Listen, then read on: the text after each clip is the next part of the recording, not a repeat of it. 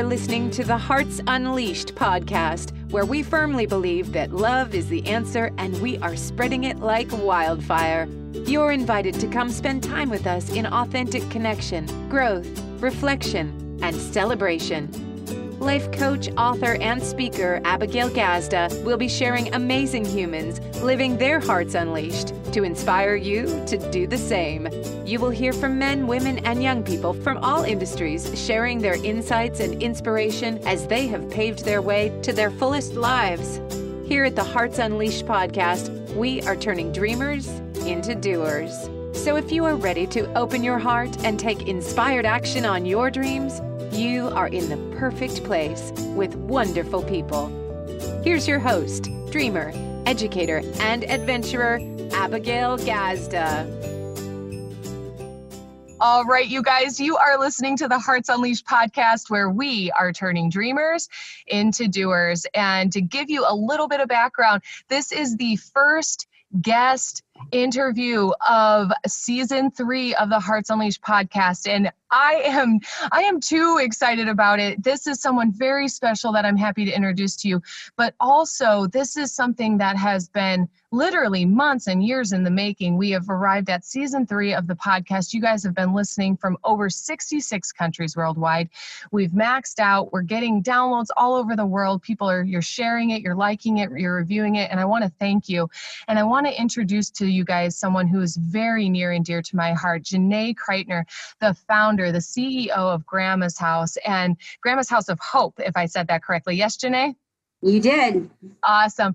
And so she is a huge unleashed heart in this world, making a massive difference in thousands of people's lives, shifting millions of dollars towards effective use to help alleviate the homelessness crisis and drug addiction and all of these different things. And so um, before I tell her whole story in her intro, I am just going to introduce you to. So, welcome, Janae. Thank you so much for being here today.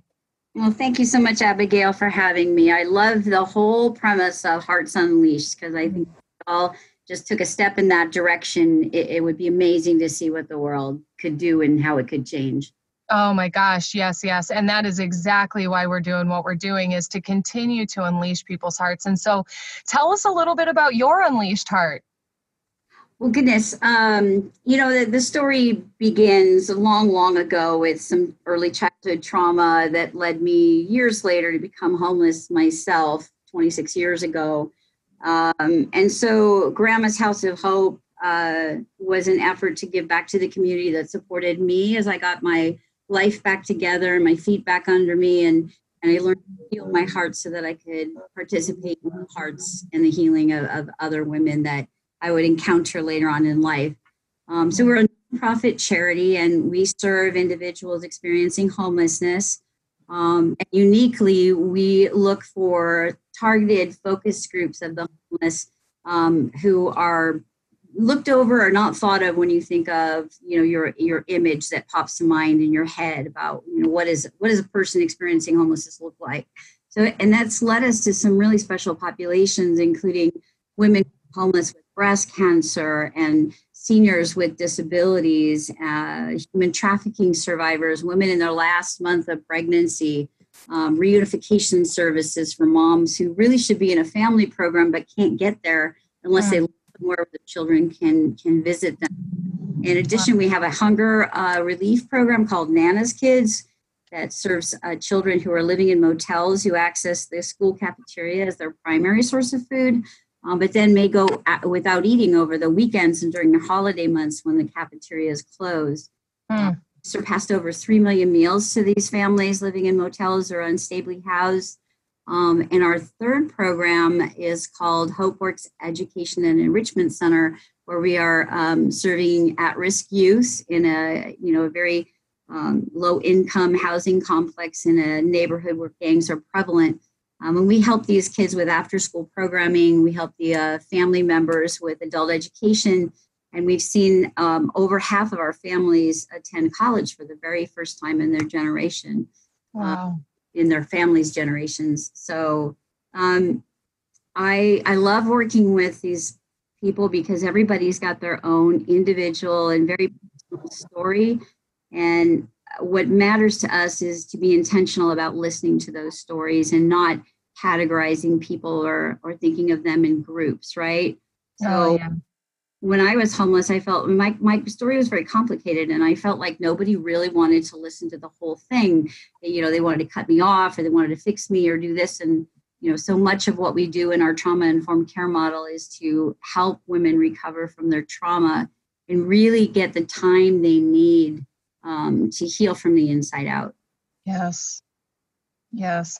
And you know, just first off, just thank you for sharing because what you're doing in the world is making such a massive difference. And I really like you were speaking to stereotypes and categorizing people based on like that that stereotypical image of homelessness, which is like a, a bum out on the street begging. And and it's so not that. There are so many different images or aspects to homelessness. And you know when you were sharing I, it, it, took me right back to a time when i was teaching and i had this young sixth grade boy come in and tell me out of like in an embarrassed kind of way that his family was living in a tent uh, that month and and that he you know they were homeless. And it just blew my mind because people who seem like just because they're not either dirty or hungry per se or carrying tons of bags that they're not going through a hardship that would put them in that category of actually experiencing homelessness. And so,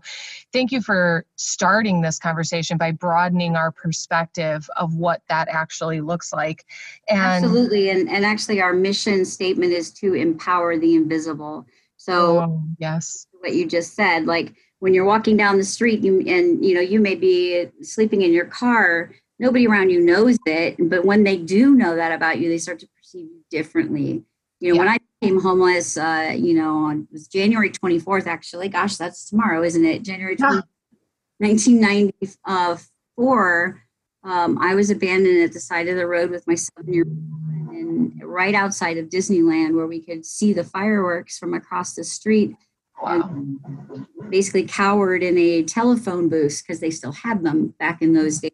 And, uh, you know, when somebody eh, walked by and took a look at me and my son in there, there was nothing but either pity or disdain in the looks that I was getting. And it was interesting to me that the person who helped me was a prostitute um, who was working that area at the time. And she offered my son and I a place to stay that night um, because people to bang angrily on the walls of the, um, the and she saw she saw me.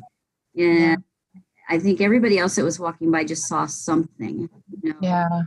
Something going on but not really seeing the individuals in, in mind. And, and i'm sure neither none of those people would imagine that here 26 years later i'd be um, doing what i'm doing and running uh, you know a charity that has you know we'll be up at 56 employees, you know, this year, 40% yeah. of them have been homeless themselves in their past. And yeah. um, and my son, that little boy in the you know the phone booth, is a police officer now, and he's in the army uh, reserves, and he plays a real mean bagpipe. I love that. no joke. He uh, he actually competed in Scotland when he was 18 and was placed fourth in the world. Wow. Like, he wasn't practicing the bagpipes in the phone booth but yeah yeah.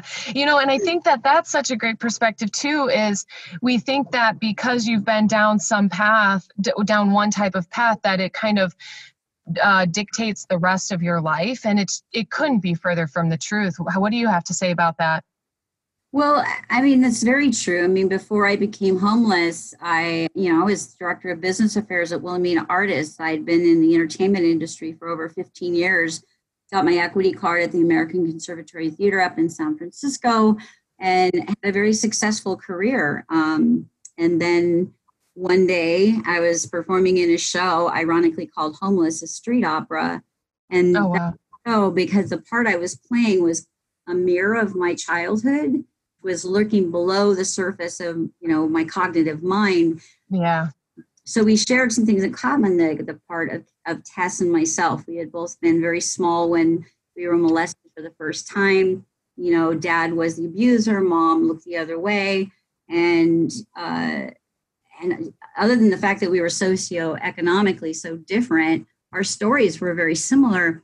And so when the show closed, a family member took me out to breakfast and shared with me what that play and me in that part had brought up for him, who had he'd also been a um, a victim of the same abuse.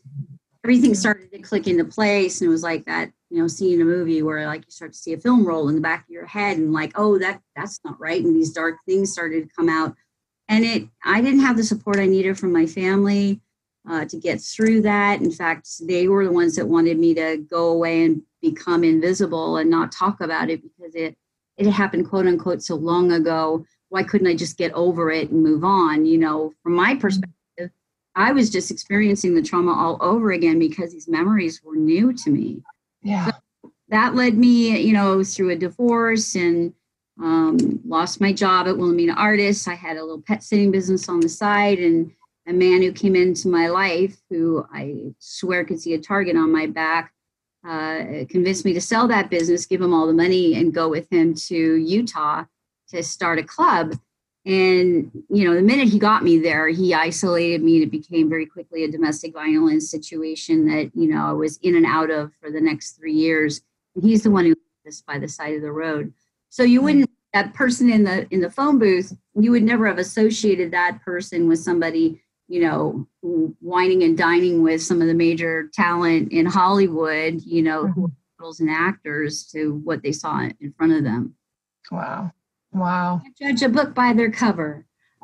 Yeah. Oh my gosh. Well, and just in you sharing that, it's kind of funny because your story never gets old to me, Janae. I, I got so for a little bit of background for our listeners is I was I had the complete blessing of helping Janae sh- write and share her book with the world, which we will talk about.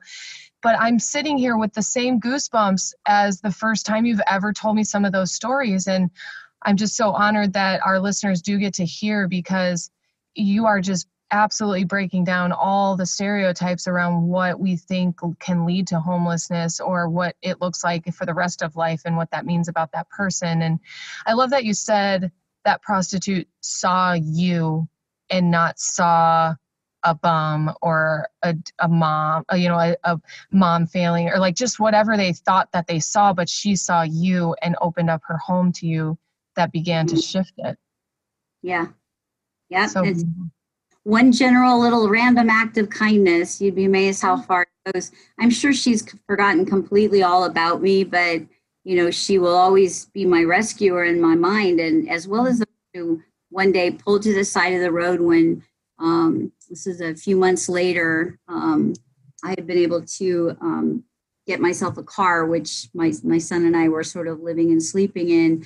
And I had run out of gas um, on the way to pick him up from school and I literally was just at the end of my rope. I knew we didn't have a place to sleep that night. I got out of my car. I sat on the green belt right next to my car, and I was just crying. And this man pulls over and you know asks me what's going on. I says, "I just I have no money. I can't put gas in my car. I can't get my son. I can't be late." And not only did that man go get gas and bring it back and put it in my car, but he handed me a twenty dollar bill, mm-hmm. and and I knew he saw me and mm-hmm. again, I probably never thought about me again. You know, it was just like something he felt compelled to do. But I will tell that story until my dying day that this man just, you know, like give me a dollar and say, well, maybe this will help. But I mean, went those extra steps to say, I see you, a woman mm-hmm. in trouble, and I'm going to take some steps and move out of my comfort zone to help you. Yeah, I, I love it so much. And you're you have so many beautiful stories of God or divine intervention, uh, saving your butt, and I I love that part so much. But you know, you mentioned something when you were telling your story about how you were you were so accomplished, so educated, you had made it through so far in life, and one thing that play and being in that role activated so many repressed memories for you mm-hmm. that sent you into this spiral. And I really wanted to highlight that because I imagine there are a lot of our listeners in the world who deal with this but don't know what to do with it when mm-hmm. they're you know seemingly all right and something for me that was divorce but something in their own life activates all those repressed memories and now that you're all the way through the experience, what would you like to say to somebody who's currently being activated by their repressed memories? Oh boy. Find someone you can talk to that is not going to try to fix you. Mm. A lot of this is about process and the person who will let you tell your story without interrupting or putting their like spin on it or whatnot. It's such a gift to be listened to actively. Mm. And, uh, you know, that's what broke my heart when um, I met my husband. Um, you know, was that here's this stranger who came walking up to me, you know, in a park one day when I really didn't want to be bothered, and you know, he was just insistent on flirting with me, and I knew. Look in his eye and he came up and here I am, a woman sitting in the park. I'm reading a book called Bad Love. and there's irony in all this, right? So, you know, he comes up and he says, Hey, I got a case of that book back at my place. And I'm like, Oh, yeah, sure. And show me your sketches. And I think I flipped him a, a very um, unladylike gesture. And there was language involved. And the man looked so surprised by my, you know, immediate and aggressive reaction. He just like took two steps back and he said, "Look, lady, I'm sorry. I I work at the convention center. I just did a book show. I, I swear to you, I have a case of that book signed by the author back at my place. I was just making conversation and he looked so surprised that I, he just like made me laugh and he disarmed me. And he sat down on that bench next to me, and I found myself telling him my whole story. Like, remember, this is after three years of, you know, sure. domestic violence, abuse on top of the trauma that I had experienced. And I'm talking to a complete stranger. And I, I mean, I, I can I can be talkative when I want to be. yeah. Yeah. And and I just, I think I probably talked for 45 minutes without him ever saying a word, but I knew he was with me and listening and, and, and he never told, he never told me what to do with it. He just yeah. let me out and like he went his way and I went back to my motel room that night.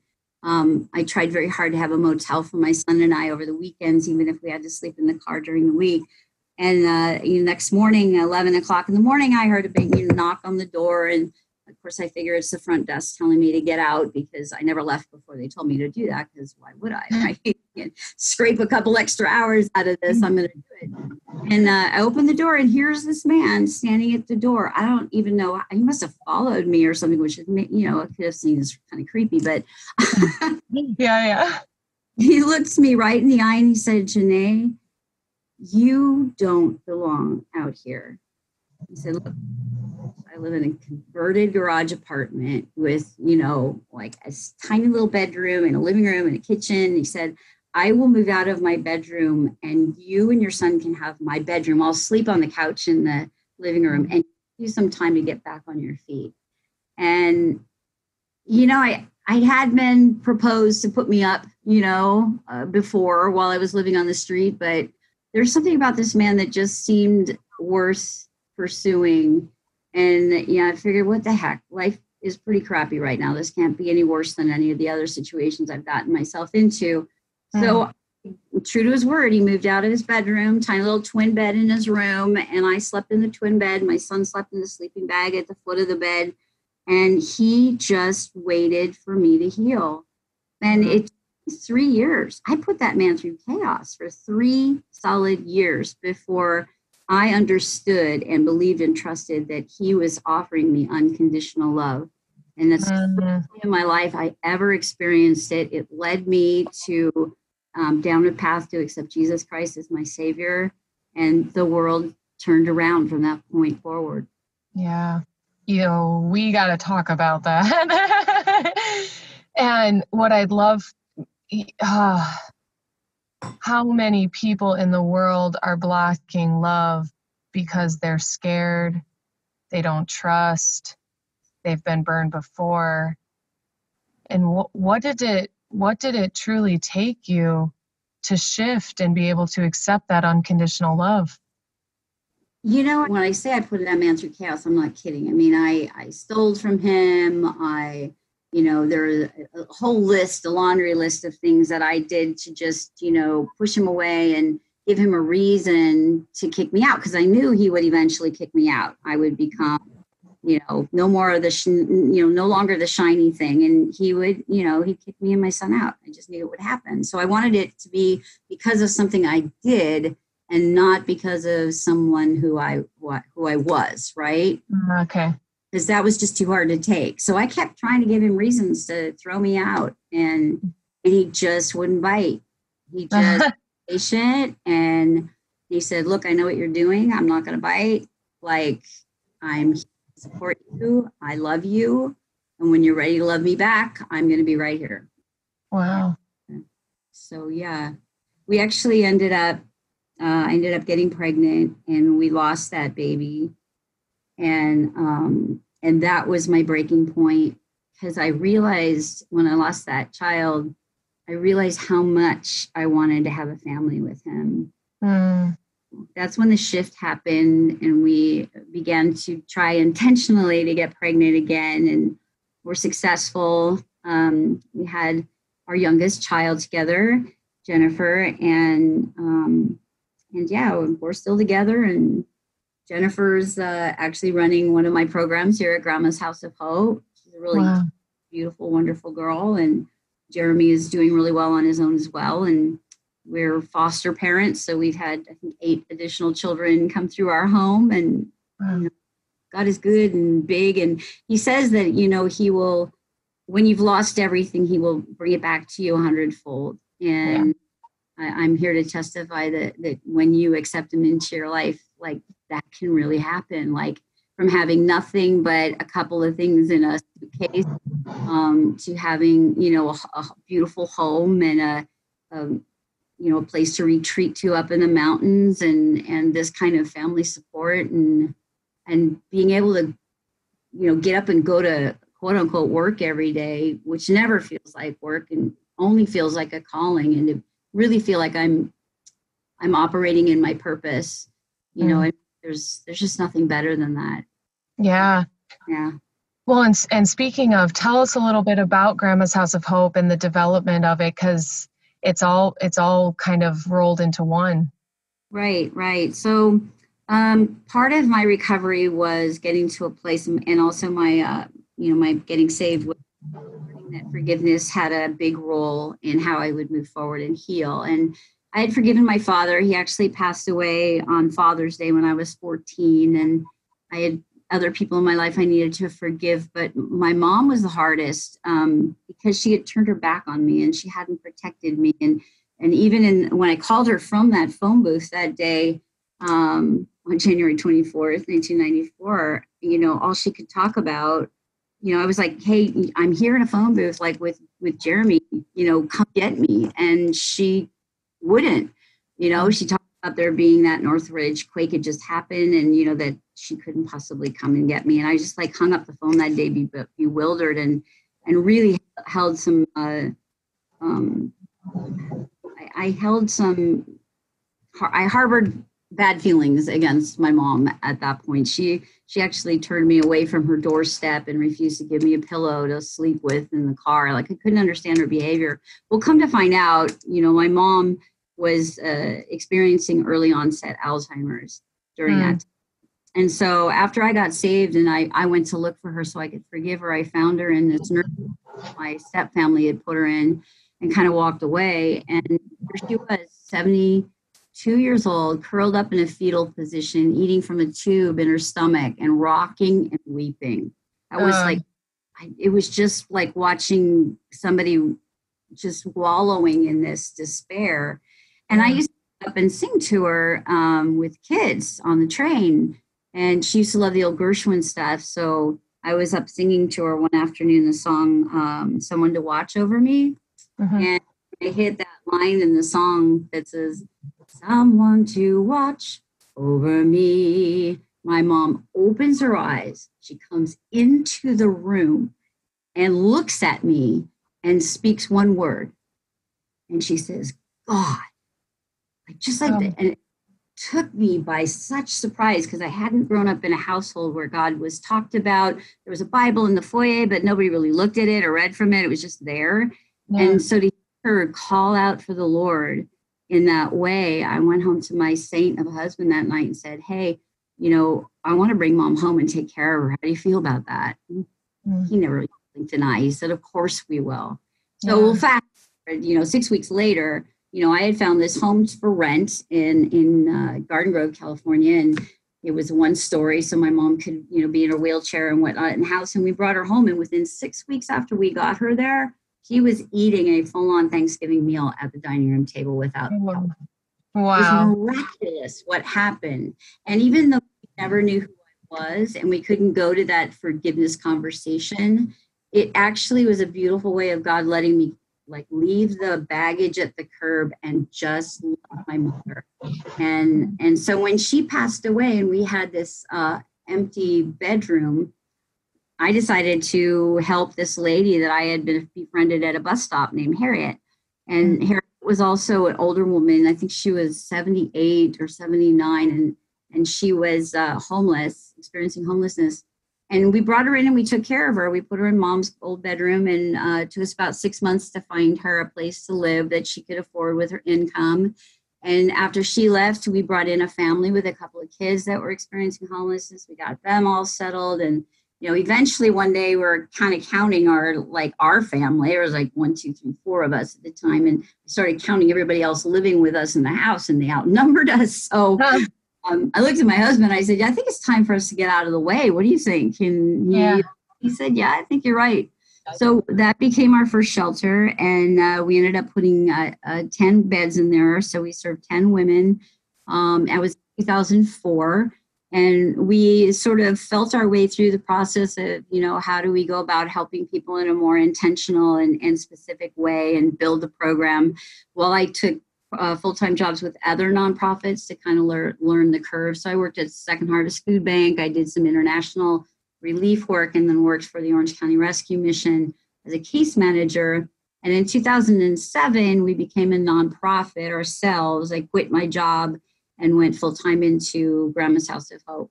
Um, wow. So for the oh, since 2007, um, from one shelter we now have 14 with three new ones on the way. So current we'll be at 190 beds total in a in our program for Grandma's House. Um, expanded to also include gentlemen. We have a Grandpa's House now, and yeah. then the other programs, Nana's Kids and and Hope Works. Wow. I just, I want to acknowledge you because I, I love the work that you're doing in the world. And I had such the blessing of an opportunity to come observe that. I, I, what were the meetings called? What are those evening meetings? They're just called house meetings, but I think yeah. what the warm and fuzzies, right? Yeah, it's like all of it. So uh, Janae actually took me on a, a, little mini tour. We I think we went to like four or five different houses, house meetings, and I got to meet some of the uh, women that she supports, and then also her staff who just pours their heart into the work that they do, and creating genuinely beautiful homes where uh, and great environments and healthy conversations, and it's just so so amazing to witness what has come and uh, best especially only meeting you in the capacity to help you write your book. Your story is so compelling. And so then to get to actually submerge myself in the environment that you've created and the community that you've created is it's just astonishing. So i just really want to take this moment to acknowledge you and your growth and your process Oh, thank you, Abigail. Yeah. And so I bless me too.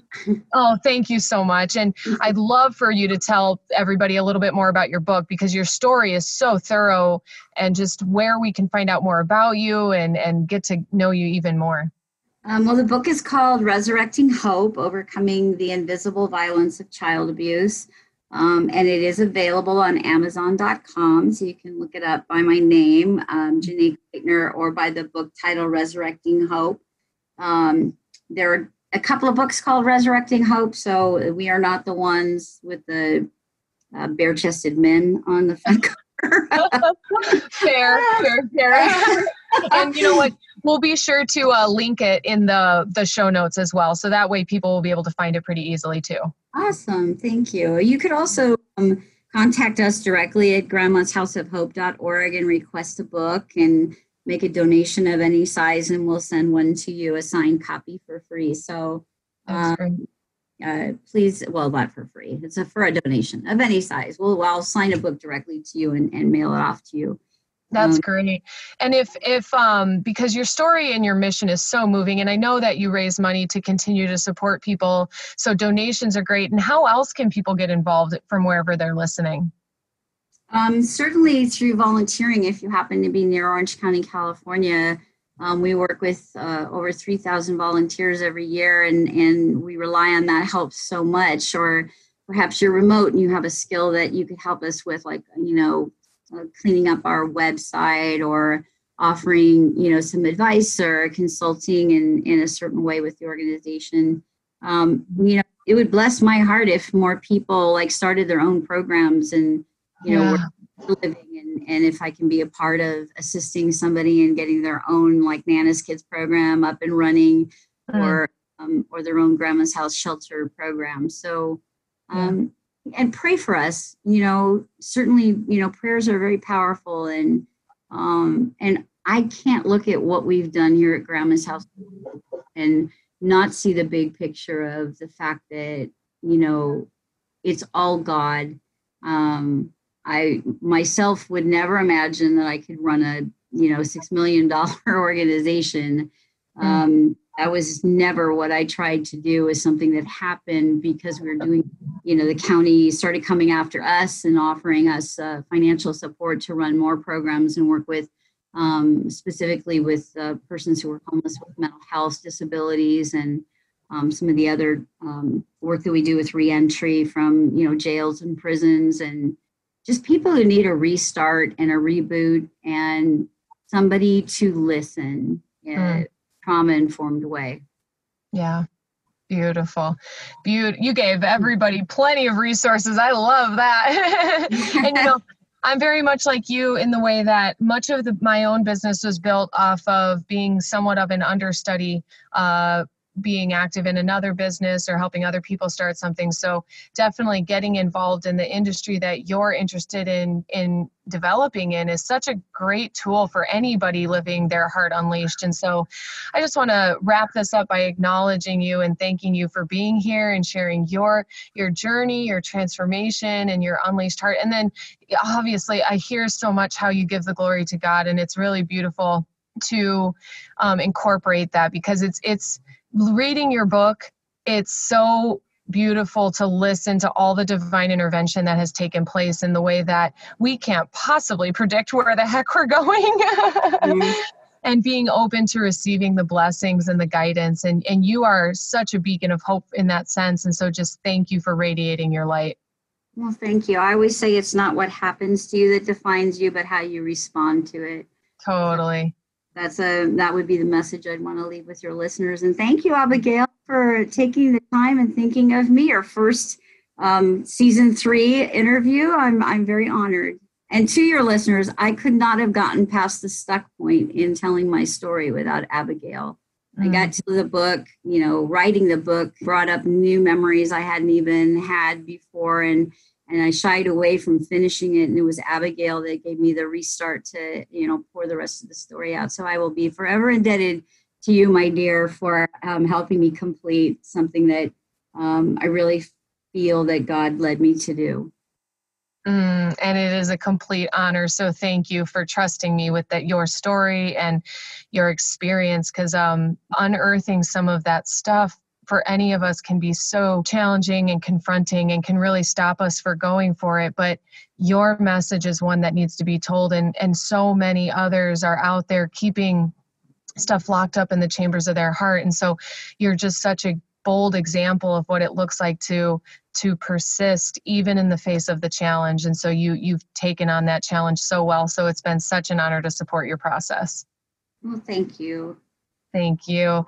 And thank you, listeners. Thank you for being here. Thank you for continuing to turn into the Hearts Unleashed podcast because we are truly unleashing hearts and turning dreamers into doers. Thanks for being here.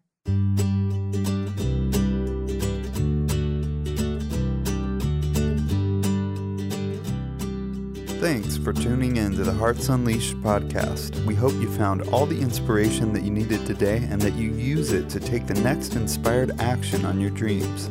If you loved the show, share it with a friend. We love spreading the love. For more information, to listen to more episodes, or to shop Hearts Unleashed, head over to heartsunleashed.com. See you next time, Hearts.